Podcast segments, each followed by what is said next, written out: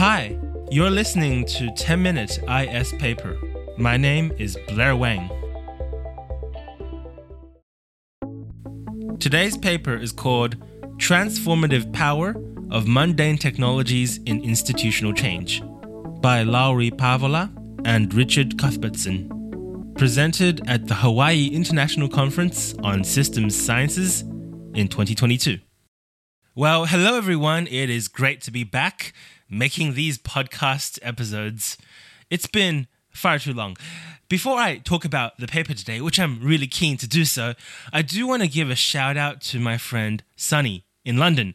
Hi, Sunny. Sunny is a professional illustrator and she's made the new album art for this podcast. So it, it's the picture that appears on your podcasting app of choice.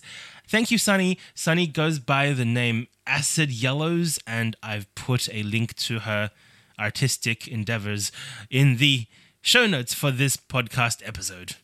Today's paper is about mundane technologies. The reason I'm actually very keen to talk about this paper is because so much of the time here in the information systems discipline, we get very excited by what one of my colleagues, Dirk, shout out to Dirk, refers to as the bright, shiny new object.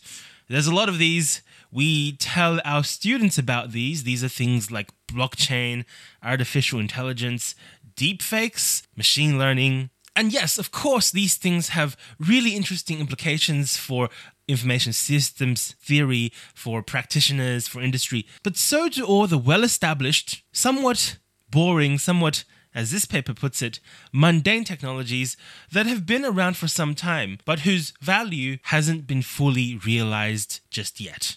The paper defines mundane technologies on page 7222. And yes, these are the really big page numbers whenever you read conference papers from this particular conference because they publish the whole thing as one really big proceedings volume yeah, four digit page numbers. Anyway, page 7222, the paper defines, quote, a mundane technology as embedded within its environment, being intertwined with the reproduction of the normal and the routinized. Specifically, this paper is documenting a case study of the grocery retailer Tesco. For context, for those who also, like myself, don't live in the UK, Tesco seems to be somewhat similar to what we in Australia have as Woolworths and Coles, or perhaps somewhat similar to the American Walmart, but I think that's a different category. In general, grocery retailer, very high volumes from a whole bunch of different manufacturers. The mundane technology of interest is a loyalty card program.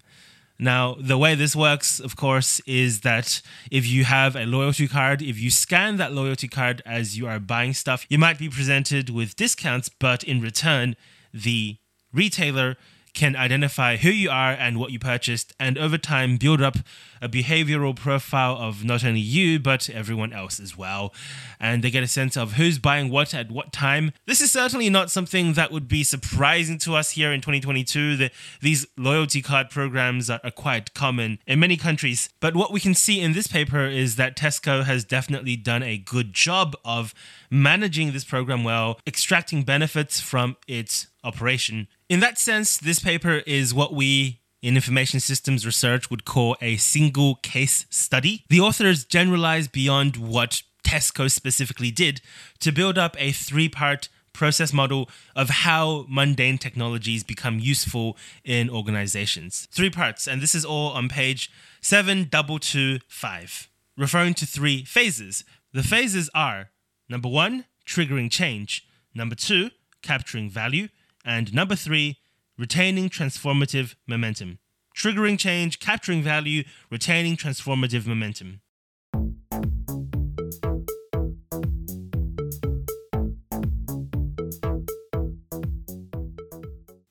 Let's start with part one triggering change. As it says on page 7226, uh, th- this change is referring to the fact that there is a system in place, but it's it's not really doing much. And so the change is to actually not only change the, the technology to configure it in such a way that it's actually being utilized, uh, but also organizational change to actually put processes in place. um, specifically as, as per page 7226. And I quote For the first few years, the algorithm behind the loyalty card program was nothing more than an automated process recording customer transactions. End quote. Because it was just capturing the data but not actually doing much with it, there is that pressure to change something about it, either get rid of it or, or make it useful. And I quote, there was an internal pressure to terminate the program or alternatively find more ways to utilize the accessible data, end quote. This is definitely a, a predicament that has happened elsewhere before, right? You you have some new technology, you want to try it out, you put it in place, but then expends resources to keep it running. So, as the saying goes, you use it or you lose it. Well, in this case, Tesco decided to, to use it um, with a little bit of research and development, R&D, and looking more at what the data is saying, Tesco was able to figure out the kinds of things you'd expect. They, they adjusted the way that they priced certain goods um, they adjusted the way they run promotions to, for example, assess whether a, a promotion for a new item was going well based on whether people actually bought it again, because the data allows you to actually answer that question. So, yeah, phase one, really about some kind of technology, fairly mundane, but being put under the pressure to, to use it or lose it, or as the paper says on page 7227, quote, the cost of running a mundane technology is often the first trigger in its transformative impact. End quote. So that was part one, or, I should say phase one, triggering change. And the next phase, phase two, is capturing value.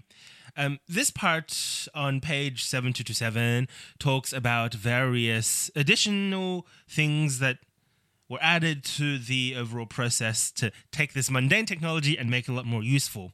Uh, we're talking about, uh, uh I guess, firstly, a larger scale, as the paper points out, um, moving from four different customer segments to 27 different customer segments, which allows you to more precisely target specific customers. Um, but what I find even more compelling in this section of the paper on, on about phase two, capturing value, is and I quote page 7227 the sharing of customer data and analyses with supply chain partners end quote. This is where the paper talks about tesco in 2002 so some time ago two decades ago sharing their data with an analytics company which made the data available to suppliers like mars heinz unilever procter & gamble and other fmcg fast moving consumer goods companies suppliers the paper doesn't explicitly call out ideas like supply chain analytics or the network effect, but that's what I see here. Um, this opportunity to be an industry leader. And indeed, the paper then points out that Tesco had the lead above its main rival, Sainsbury, and then Sainsbury adopted the Tesco model. So, in, in many ways, the entire sector, not just a particular company, is being changed. Finally, page 7228 on phase three retaining transformative momentum. In this part of the paper, the authors are talking about additional innovations that, frankly, kind of push this beyond what one could call mundane territory. It actually gets quite cutting edge. Uh, one point that's raised is now the relationship between online grocery shopping versus in person grocery shopping. The fact that when you're shopping online, once you've finalized a big order, you can actually log in to the website and add more stuff. And, and so that feeds into the analytics to look at customer behavior. And another interesting one is this notion of using weather data to stock shelves, corroborated with data like the history of customer behavior, expected temperatures, etc. Overall, this is a paper that tells the story of how simple, mundane technologies can lead to some pretty profound changes. And I think that's a good reminder in this era of bright, shiny objects that some of the things that we take for granted might actually be the most powerful. This has been an episode of 10 Minute IS Paper. Thanks for listening. The music on this podcast is composed and performed by Kevin MacLeod and generously licensed under Creative Commons. You can find out more about this podcast at www.tmisp.org and you can reach out to me, Blair Wang, at www.blair.wang.